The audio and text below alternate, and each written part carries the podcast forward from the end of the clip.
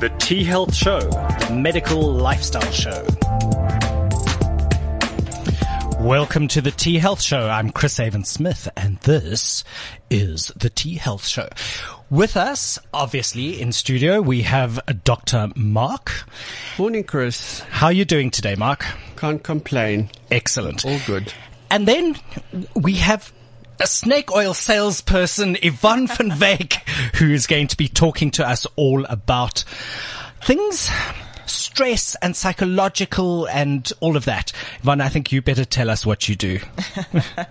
Thank you so much. Um, I, I started with a degree in education and have just made a, an absolute love of reading into learning new things. I've become an instructor in neuroscience. I do therapy, everything from trauma therapy, mediation, through to family therapy, which is much needed right now, as well as um, the psychological sciences. So we we we work on pretty much anything that ails you, working from the neurological system through to the emotional system and then working on the cognitive, getting you functioning to your best possible ability. So, Wow. Chris, you're looking at me and you wonder why is Yvonne here? So, I'm very, very excited to have Yvonne um, part of a team at, at the T Clinic. Um, where we have been having phenomenal success with patients who present with anything from chronic pain, and that, Yvonne, was especially in our women of the ages of 50 and above, um, young people with memory loss and um, learning disabilities, and then young children as young as how it's Daniel, four, three, Th- not he's- he's, he's turning three. Yes. Wow. Um, with you know, it, cross dominance, um, being left-handed but right-eyed. Um, so you know, it, the spectrum of what Yvonne actually does um, is vast, and it's very difficult to grasp. I think in just um, what Yvonne just said. So, Yvonne, let's get into this. Um, let's set a bit of background. You told us what you studied, but I want to ask you, um, how did you, how did you get to join us? Actually, let's start there. The the interesting part is I came to you for help. I um I initially came in wanting to balance my own hormones. Having the knowledge I had, I realized that there was something physical wrong with me. Um, I came into your office and we, you've worked absolute miracles with the testosterone therapy with me. But what I was really struggling with myself having the knowledge I had and not being able to help myself was memory loss, absolute brain fog, not being able to remember the vocab that I had and being able to utilize it, which, which really does put you on a back foot. And when you're someone who's capable to have that, that incompetence, to feel like you really cannot tackle things that used to be very easy in a day, your effort in a day is 300% more than a normal day should be. That was where I was at. And coming into your T clinic and getting the testosterone therapy just gave me enough of a leg up to be able to then work my magic on myself and, and obviously consulting with other professionals in the field that I've, that I've worked with before.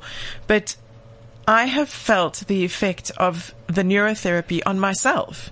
Doing simple exercises on a daily basis, relieving the stress. And, and those, those exercises would be individual for different people. But just addressing that, that anxiety, that fight or flight, that, that, um, panic, really, trying to get through a day, um, which which snowballs into things like not wanting to be in social situations, not feeling competent or confident, and and as soon as that drops, you start dealing with self worth issues and independence, and and you know just depending on possibly your partner or a friend a lot more than you should need to. and that is not functioning at your optimal. So I want to go back to what you said, and that's fight or flight. Mm. And when you try to explain to Chris, and you know, I still see the vacant expression in his eyes. You see it most of the time. What can I say? um, when we go back to that fight or flight, because that's where everything starts. It's one of our most primitive reflexes. Mm. And from my limited understanding of exactly what it is that you do, that's where we start. We assess people through primitive reflexes. Absolutely. When when our body perceives stress, and and that is is relative to your own situation and your own body. But stress being either physical, emotional or cognitive stress. Absolutely. So whatever you perceived stress to be within your within your scope is what sends us back into a primitive reflex. Now, what primitive reflexes are designed to do is, is they're supposed to teach your body in a neurological way what the next step is. So the basic primitive reflex needs to go to rest for the next one to come into play. And if that one doesn't go into rest, you cannot develop further and it causes more anxiety and it causes more stress. And when we get stuck in that, you then try to any normal or, or, or even not so high functioning person would form coping mechanisms. And that's where you start seeing things that are diagnosed as ADHD or, or people who are antisocial or um, behaviors that are not acceptable, whether that's at school or in a work environment. But, but if that reflex does not go to rest, then we adapt in a survival mode, which is never going to be optimal. Survival being just make it through this incident, just get through this particular place, this particular um, environment. Okay. So immediately I want us to dumb it down dumb it down for the person that's listening to this podcast or to this broadcast into a point where, oh my God, this is, this is, this is me. I have this. Or this is my child. Or this is, you know, this is my friend's child or a husband is stuck in this. How do we recognize that I'm stuck in a primitive reflex or I've reverted back from an cognitive state into an emotional state into a primitive reflex state. So, so the, the symptoms that we see a lot, you, you've mentioned a, a patient of ours who had memory loss, absolute memory loss. Um, having children come to you and ask a question three, four times, not, not calculating what you've said, not processing it, and then asking again. And, th- and that's probably high functioning for some of our children. Not being able to remember two or three instructions at once. Um, having a lack of attention. And, and again, I come back to those ADHD symptoms. When a child displays a behavior in a classroom, they are giving us clues that something is not right. If your child is, is, um, learning to read or learning to write and, and showing signs of dyslexia, that, that really can give us a sign of the fact that we're not, we're not functioning in the reflex that we should be functioning in. If my, if my child is struggling to read, it could be their eyes. It could very definitely be their eyes that they're not seeing properly. It could also be that their dominant eye is not talking to the dominant brain. And uh, Chris, this is something that we're going to be talking about in the near future. We have uh, Prof. Yanni, who used to be the head of optometry at the University mm. of Johannesburg, um, who will be joining us, and he's doing incredible work on that word, cross dominance. Um, and I think uh, we had Dr. Mel um, Jacobs last week also speak to us about mm. about that, where your once the dominant side of a brain, we all have a dominant side of a brain, and it crosses over in the corpus callosum. Correct. And that is where there's an exchange of information between the left side of the body and the right side of the brain. Um, and if there's a disconnect there, this is what sometimes presents as either ADD, ADHD, or dyslexia or behavioral um, abnormalities or just what we would call naughty children. But I mean, I, I, I was just going to say, is it, you know, I think it's such a fine line, um, diagnosing, um, the ADHDs, the ADDs, etc., etc., because I, th- I think with with some kids, I, th- I think especially a couple of years ago, it became so easy to say, "Oh, that kid is ADD. Let's put them on Ritalin or you know. what whatever those are, and we'll we'll just actually." medicate them out out of that behavioral pattern and um I mean, just ev- just about every second child at one point was on Ritalin to a greater or lesser d- degree, and I think it's such a problem not being able to see beyond that and see actually what is going on. Mm. And, and I think they, you, you know, it would be the grade two teacher who was saying, Oh, this child is ADHD that rush off to the GP. The GP would say, absolutely. I've got my 15 minutes with you. That sounds absolutely right. Um, ADD. Let's put them on Ritalin. And I, th- I think it's a problem. I think it's, it's a huge problem Absolutely. because how do you, you, you, you know, it's got to be properly diagnosed. You can't just I, I have to reiterate, um, you know, in, in the process and, and the professionals that a child sees in the process of being diagnosed, I, I have to give kudos to parents are doing the best they know how. Sure. With the knowledge they have. And, and, sometimes it is a matter of the parents are overwhelmed. So what do they do? They turn to the next professional that knows Absolutely. their child best. Absolutely. Their teacher then is qualified to a certain point. I, I know I've been in that field. Sure. I have been a Sure. teacher of special needs education. Um, we're not qualified to diagnose that. Hmm. That's not our job. We refer out. So what do we do? We, we write down the markers, we observe, and we give input. Sure. We then refer to a doctor. On a bad day, I think most of us could fit onto the spectrum. Oh gosh, yes. So, so depending on when we find this child, what mood they're in, what state they're in, they could also very well fit the fit the bill. Um, especially if they've just had a fight with mom, getting into the car when they've been late and they've only got one shoe and they haven't eaten because they were running late. The You blood know, sugar's a bit low and all of that. absolutely. No, add that 100 all That That sounds like a normal day in my office. but but I mean that sort of is is is my point, Right. You you know, and and I'm certainly not taking anything away from those those professionals. What I was saying, to to my mind, at one point it just became so fashionable to be able to sit around your. oh, my kid's on, a, uh, on Ritalin. Oh gosh, little Johnny's. Oh, you know, we've But had you to put him on here's- Ritalin. Here's the thing. We, we diagnose them and we medicate them. Yeah. But our kids are so competent that I've heard of children in, in high school selling the medication Mm. to other children because it's effective for other things that are desirable. Absolutely. So how great are our kids at adapting? Yeah. You Yeah. know, so I, I, in a perfect world, I would love to see parents taking responsibility and saying, take the input from the teacher, take the input from the doctor, but I know my child best.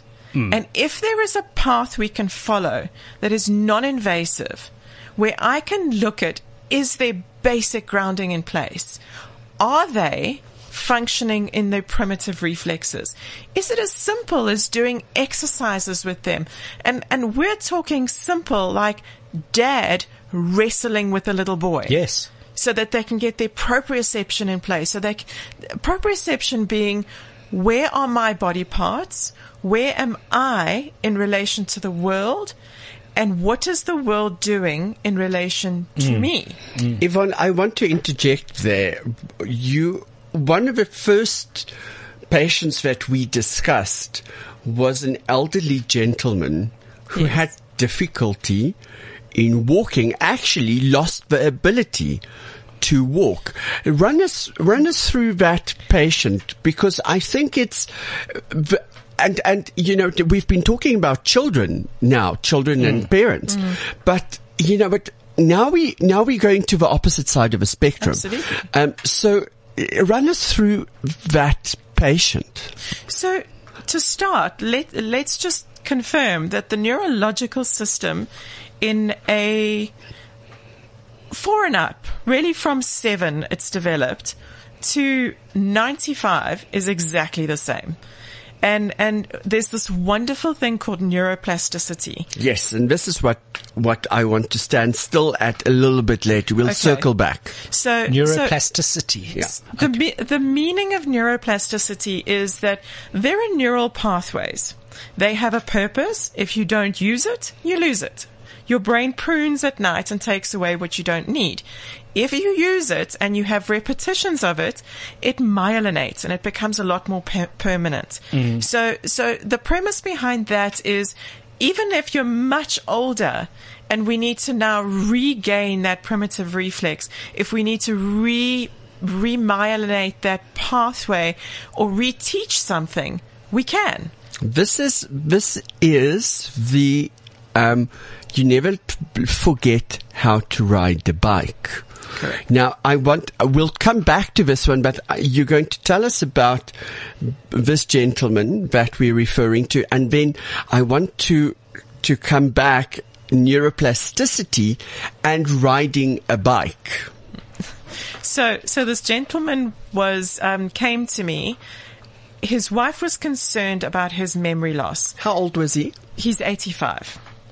Sure. He's still got some memory left. He's concerned about memory loss.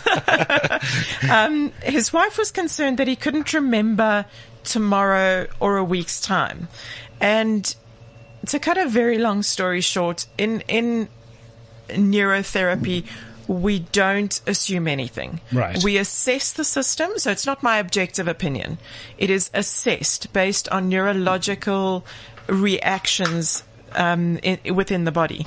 So he came in and he stumbled over everything because it took him so long to get from point A to B. But he was absolutely determined he was walking in to the therapy room.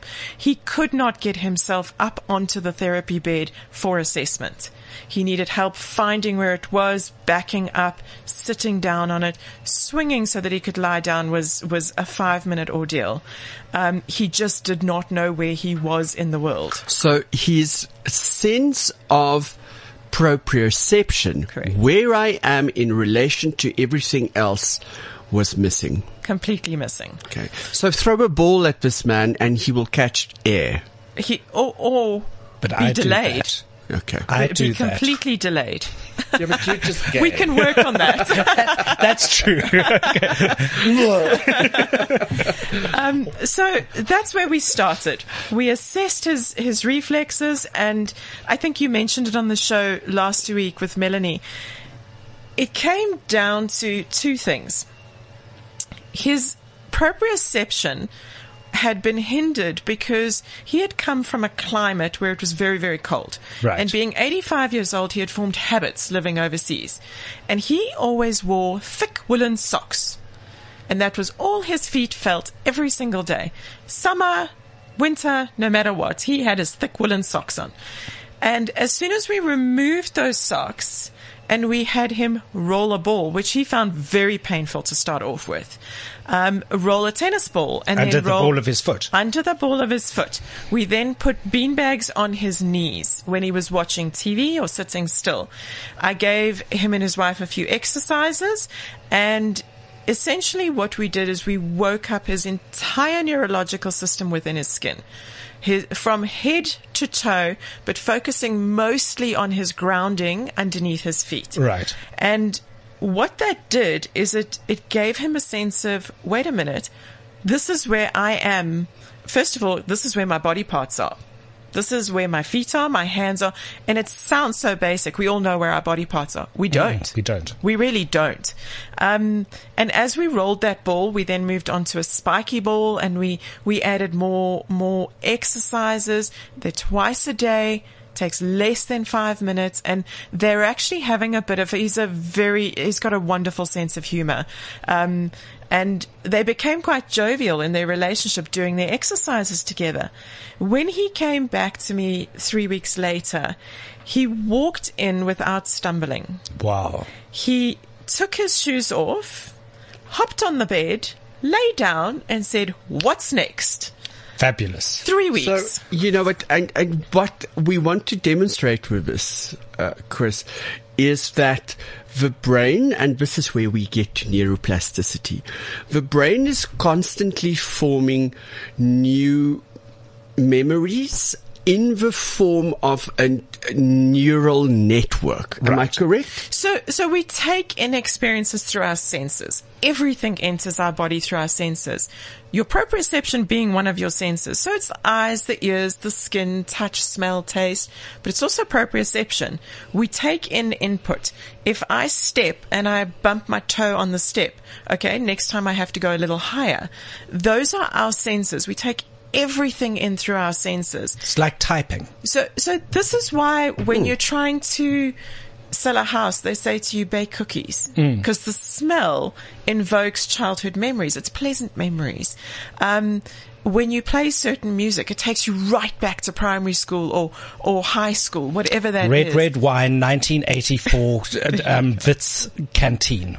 Th- those are the, those are the, that's how we form memories. That's how we form Yeah. pathways is through our senses.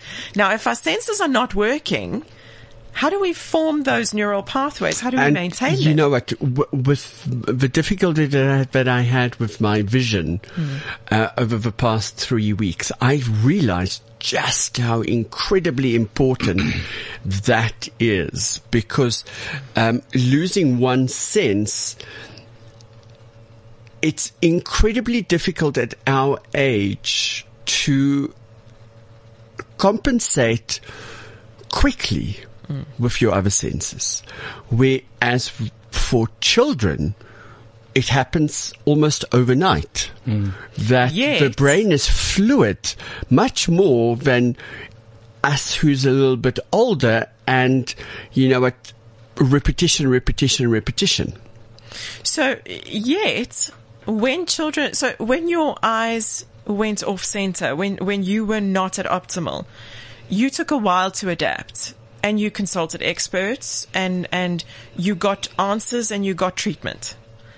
When children adapt, we see it as a behavioral problem because children adapt the only way they know how. So if they are, are sensory seeking, so if they're not getting enough proprioception input, guess what? They move more, they touch more, they touch each Ah, other. Ah, so this more. is the fidgety child. This is the fidgety child. What is that child doing wrong? Actually, nothing. They're really just trying to stimulate the sense and and adapt. They can't go to a doctor and say, this is how I'm feeling. They can only adapt. And actually, they're doing it really, really well. But it's not acceptable behavior. So what do we do? Medicate them. So you stop this input that they need by medicating them, leaving them with a huge gap. Huge gap, but also we then regress to the, the primitive, Primitive reflex, below that. Okay. So all we're doing is we're pushing them further and further back.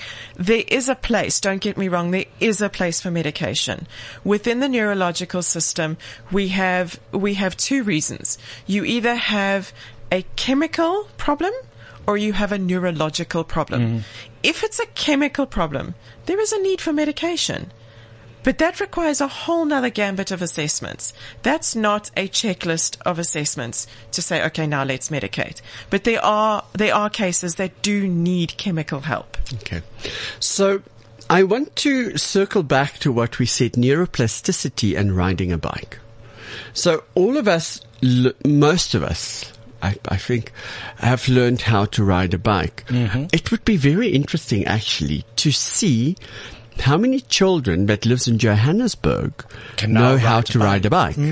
Because when we grew up, you know what, it was one of the first presents that you got. Remember that Christmas morning and there was a bike under the tree? You know what? It, you, yes, you fell, you had your training wheels. Eventually the training wheels came off. Some of us still need training wheels, but That's just know. for life for you, Mark.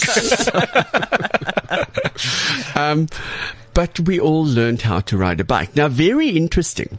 Um, I saw a program, and Yvonne, I think you must know about this one, where through very clever engineering, um, an engineer reversed the action of a bike. So when you turn your handle to the left, the bike turned right. sure. Okay. How counterintuitive is, oh my gosh. But now, My, now, my brain's adapting just to the concept. now, then he tried to learn how to ride this bike. so he's pedaling backwards. No, no, no, no, no. Pedaling is normal. just the steering. Just the steering. Ju- oh, okay. It's just the steering. Guess how long it took him to learn how to ride this bike? I should imagine quite a long time. Sure, that's a that's a trick question right there. Nine ah. months. In nine months, I can. Nine months. Mm. Guess how long you it should have took gone his. to see me. guess how long it took his child. Probably Three weeks. Ev- yeah, I was just going to say a lot less than that. three weeks. Now they did this experiment where they gave this bike to people in the street. No one was able to ride this bike. It took them months, but eventually they got it right. Now this is the interesting part. Then they reversed it again. Normal bike. Couldn't ride it. Couldn't ride it for the first day. Yeah. Then, Next day. next day, perfect. Mm. And that is what neuroplasticity is. Absolutely. And, you know what, so let's talk a little bit more about this concept of neuroplasticity because, Yvonne, you said to me, um, you know, what, uh, you have a paralysis of one of your cranial ner- nerves and this is causing you to have double vision. But we can retrain the brain to re-innervate that muscle that's now paralyzed. Um, and that will bring back normal vision. So let's, let's discuss this concept for five minutes and then I want to go into our, um, young adolescents that are in the practice at the moment. So, adapting your eyesight. Um, again, when we're in our primitive reflexes, when we're in a fight or flight, what happens is all of us have a dominant brain, and then we have dominant input through the eye and ear, and then we have dominant output through your hand and your foot, which is your action and your communication. What happens when you're in a primitive reflex or fight or flight state is the corpus callosum stops communicating right to left. So if you have a blocked profile which crosses over um, from from the right brain communicating to the right side of your body, or if you have a mixed version of of that, and you are stressed, it doesn't communicate clearly. It takes longer and there is a breakdown in communication. However, with neuroplasticity, we can work around that. We can, first of all, bring you out of a primitive reflex to mm-hmm. reduce the anxiety, which is, I think, where a lot of people are over lockdown and, and, and with the added stresses of lost jobs and, and homeschooling children. But we can reduce that many ways. Each one is different for each case. But the neuroplasticity comes in where, because we have two eyes, one will lead. That doesn't mean the other one doesn't work. It just means your dominant leads, which means that we can then retrain your brain to, to function better with your non-dominant eye. The characteristics, your genetic makeup from your dominant eye remains, but we adapt. And adaptability is the, uh, it's what separates us from, from other mammals. We adapt. So it's very interesting that you say that because my initial diagnosis, so uh, to explain what happened, I woke up one morning and over the course of a day, my vision deteriorated terribly and I couldn't understand why until later that evening I realized I was actually seeing double. Um, and we looked for all the causes That from. explains my last Botox treatment then. Just joking. Wait for your next one. um, you know, uh, we we um, went to look at the most probable causes, anything from a space occupying lesion or something that's causing pressure on the nerve, all the way through to, um, you know, what some kind of hemorrhage or stroke and viral infections. And we didn't find any, um, reason for this. Obvious reason. And initially the diagnosis was, you know what, you've been compensating for close to 50 years. Um, f- being, being double visioned. But I played precision throw sports at incredibly high levels for all this time. Um, why did we suddenly decompensate? And then we went and, you know, it, it was a COVID year. I moved the practice into a new office. Um, there was some personal stress. There was some, uh, work stress. Um, and, you know, just living in my head as stressful as it is. So, you know, it, there's a reason that you could have decompensated just because of those. And then I came to you and, you know, it, you said, yes, that's possible, but let's fix it.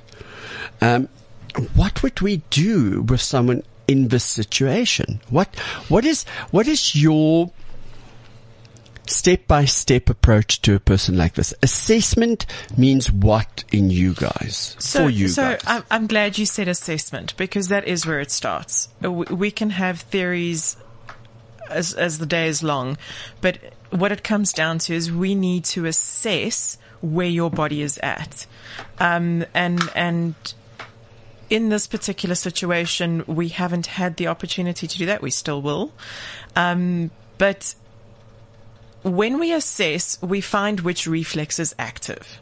And, and we figure out where your stress lies in your neurological system. So that, that doesn't compute to, um, I am stressed about a personal event doesn't make it an emotional stress. It just shows us where it is showing symptoms within your body.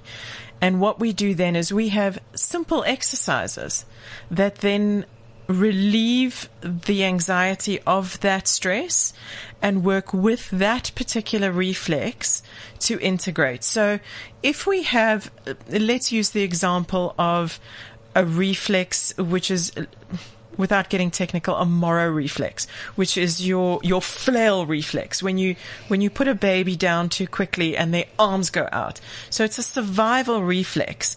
In order to, to satisfy that, we would then do the opposite motion and and the motion that's ex, ex, required. So we have an opening up of the body, and we then compensate by doing the opposite, which is a closing up, deep pressure, holding tight, holding that for a few minutes.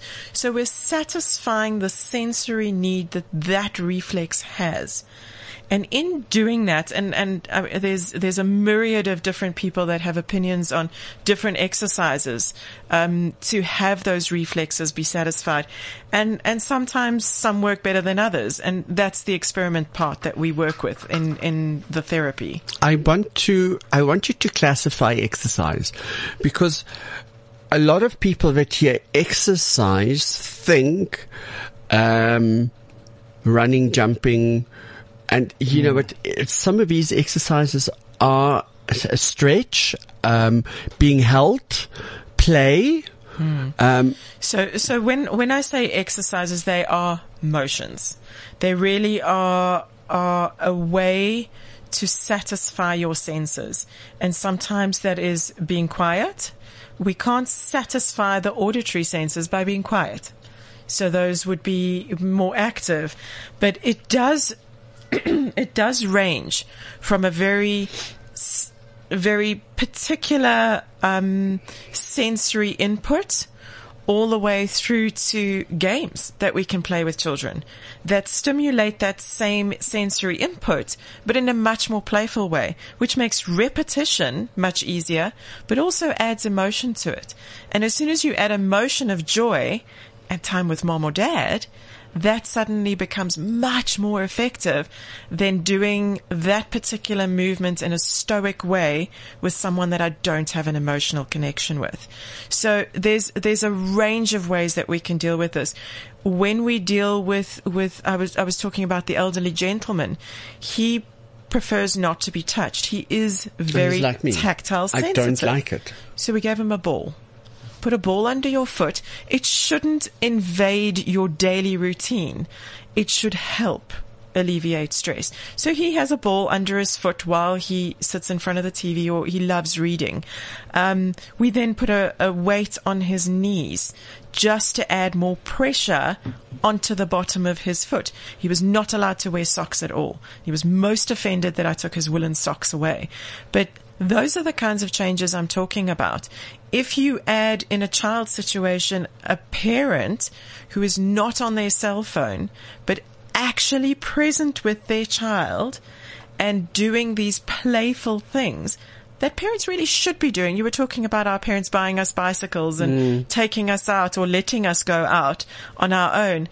This is how we compensate for not having that anymore. Be present with your children. In doing that, some of them would be bouncing on a trampoline, teaching your child how to do a somersault, rolling your child in a rug or a towel and then wrestling with them. These are all the types of exercises that help So it's, alleviate it's, it's, it's very, very tactile. You- Everything you- is you- tactile. You're it's looking at tactile engaging the senses. it, it is tactile. It It could be so much as baking. Absolutely. Because again, with baking or cooking, you involve all the senses. You involve touch. You know what? What does it feel like when you mix um, dough? Uh, the consistency of the dough. You need to be able to feel that. Taste. so we- taste the eggs. Taste the flour. Taste the butter. Um, you know, at sight. Uh, you need to look at what you're doing. This is fine motor skills as well. You know, using the cookie cutter, um, rolling with a rolling pin. Absolutely. Um, feeling the heat of the oven. Um, you're smelling the, the it's involving all senses. You know, it, and it doesn't have to be difficult and anyone can do this. So, so this is one of the points that that uh, Melanie Jacobs that you had on last week, and I agree on emphatically, and and that is the fact that if you as a parent are present. And the same is true as an adult, whether you live alone and you maybe don't have the assistance required. Chores. Do the chores Yep. everything that your body needs to know, crossing midlines, all these things that an occupational therapist will spend hours trying to teach you, can be done if you're doing the chores. Put a duvet in the duvet cover. Yeah, just try that on your own. Exactly. You know, if if a child, um, my son is five and he he's a little OCD like me, and his favorite thing to do is pack the dishwasher. Why? He gets to categorize. He gets ah. the knives in a hmm. line. He gets the forks in a line. Gets the spoons. so it's in not just line. me. he he he puts the plates in one, and then you give him one bowl, and he reaches an absolute screeching halt. What happens next if I don't interfere as a parent? He has to now calculate, compensate, make a plan. Uh. Those are skills we're taking away from our children. They need to do chores. When they sweep a kitchen or they sweep their own bedroom, because it's your bedroom and you should be cleaning it, they're crossing their midline. Hmm. They're doing heavy lifting by moving furniture. This is stuff that we're paying occupational therapists to do when they should be doing it in their own home. They should be doing it daily. My children may not leave their room without making their bed. Does it have to be perfect? Absolutely not. But you're taking ownership of your environment. It gives them self worth. I have an environment. I have a private space. I am proud of that private space and I will maintain it. And I add value to the rest of the house by doing my little part. Hmm.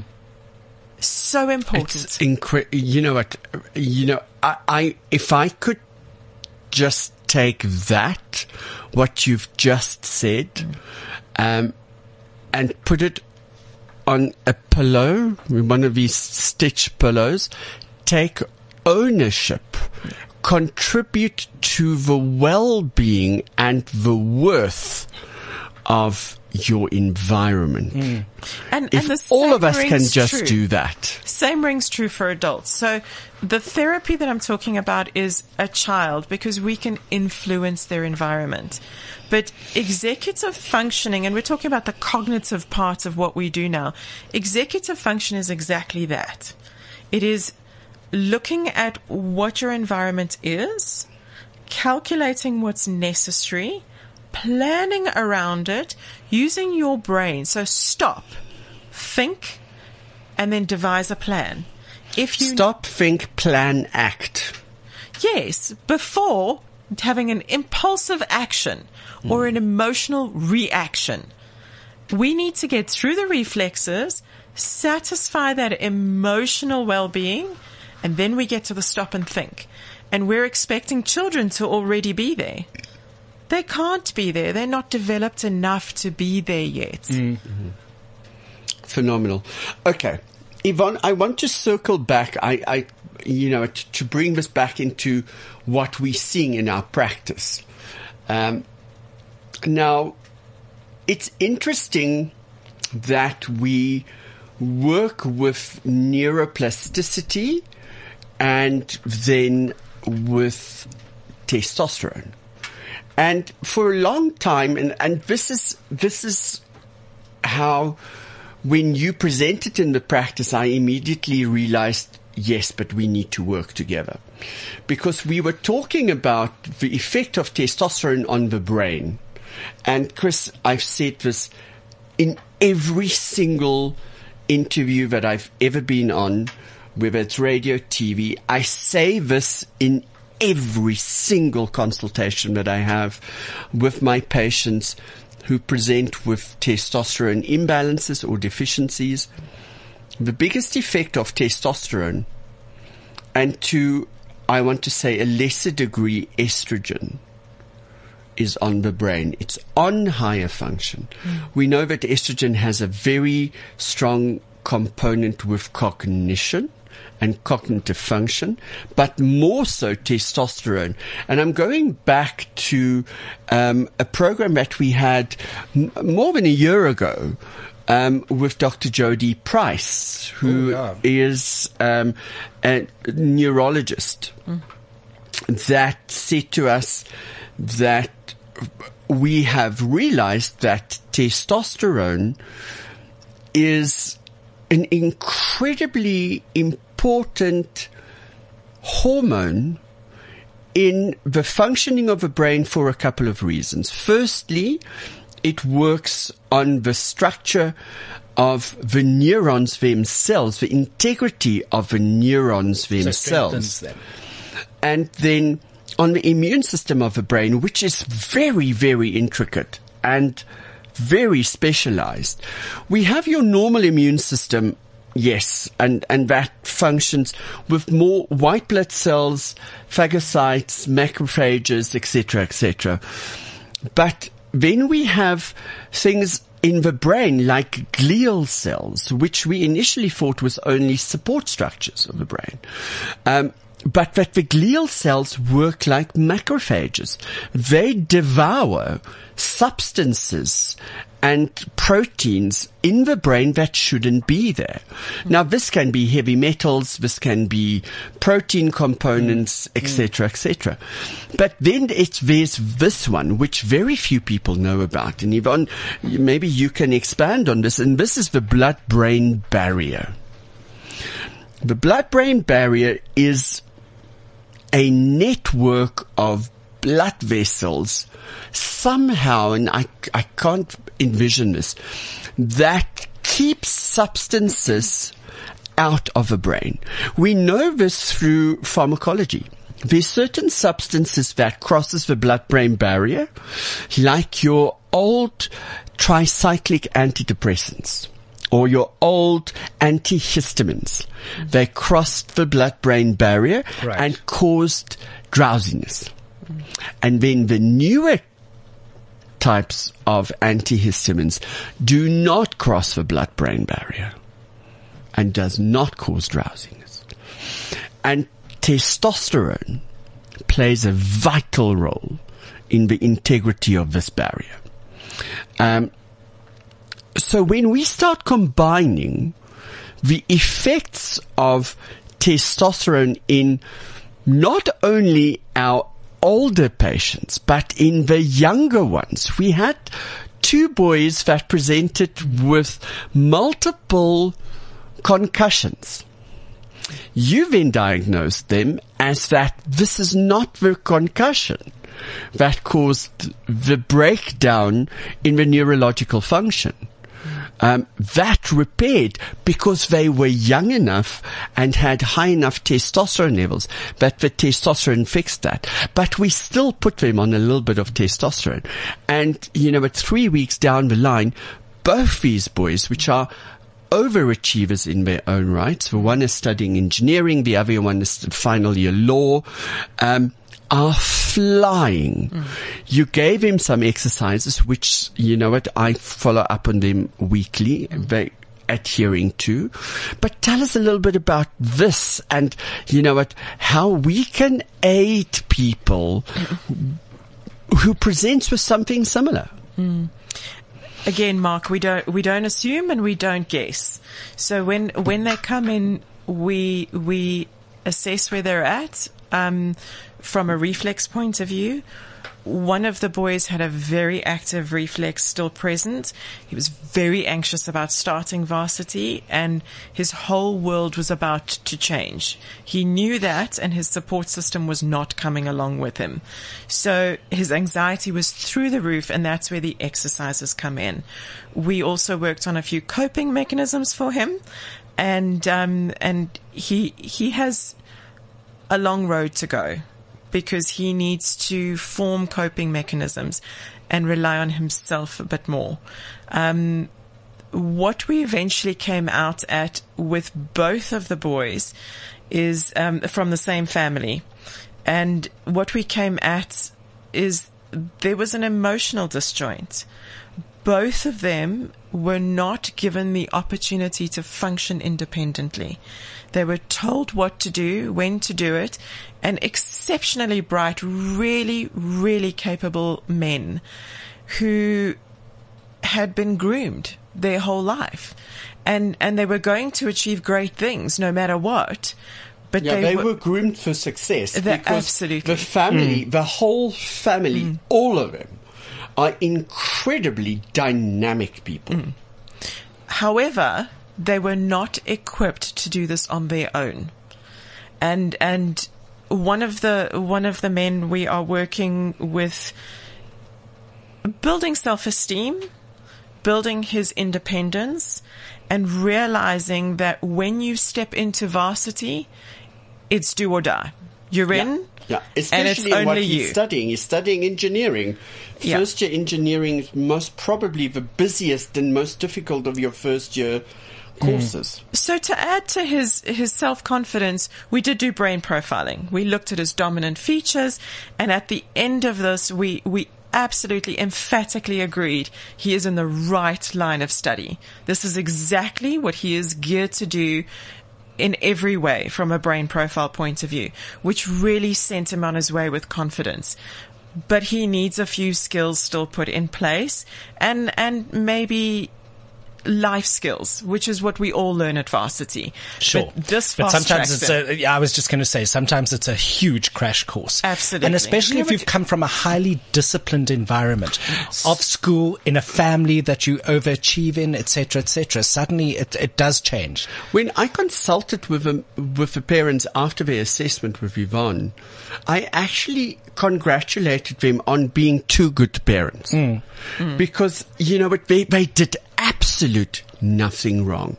They, came from an environment where everything was just almost too good. You know, it, they, it was a very loving environment, a very supportive environment. Absolutely. The kids, yes, they both went to boarding school. Um, but you know, the parents were omnipresent, um, which uh, we just wish this for 99% of our population. That uh, the parents can just be a little bit more present. Um, so, you know, again, I have to congratulate this family. Absolutely. And they are all incredible people and incredibly dynamic. Okay, so I've got my five minute warning. No, so it's now down to about four after the last monologue.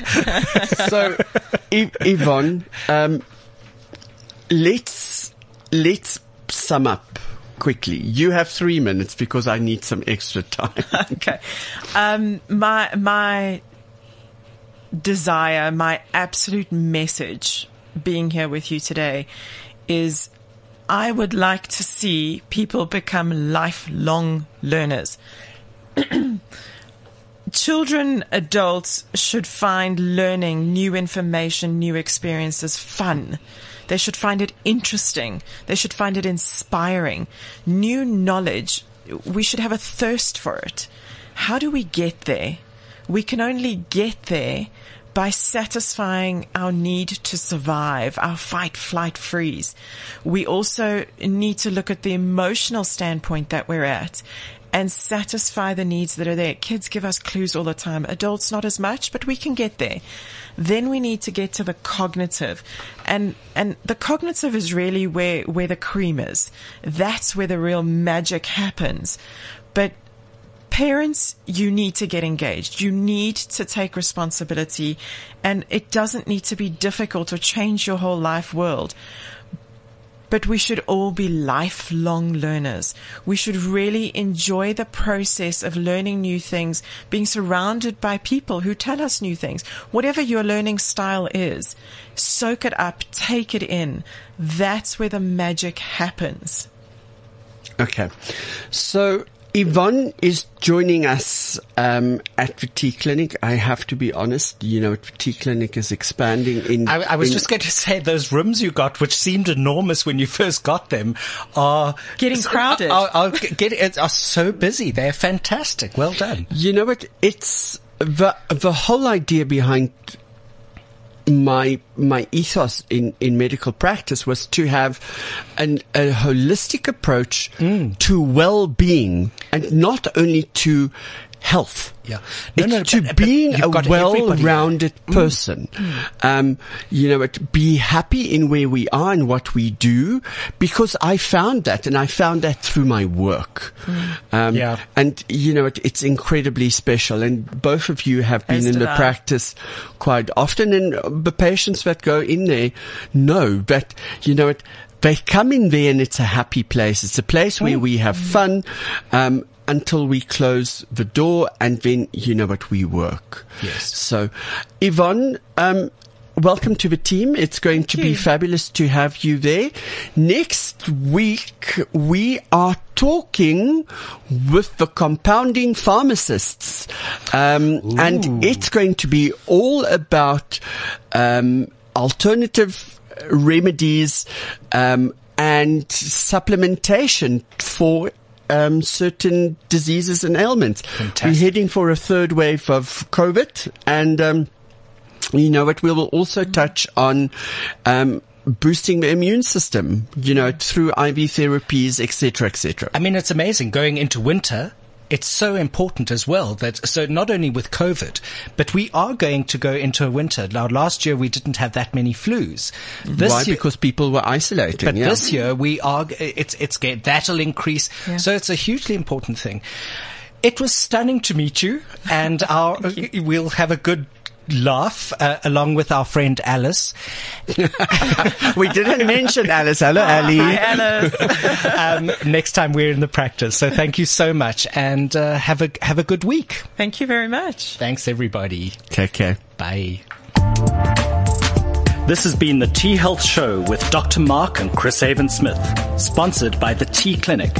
For more information, contact admin at thetclinic.com.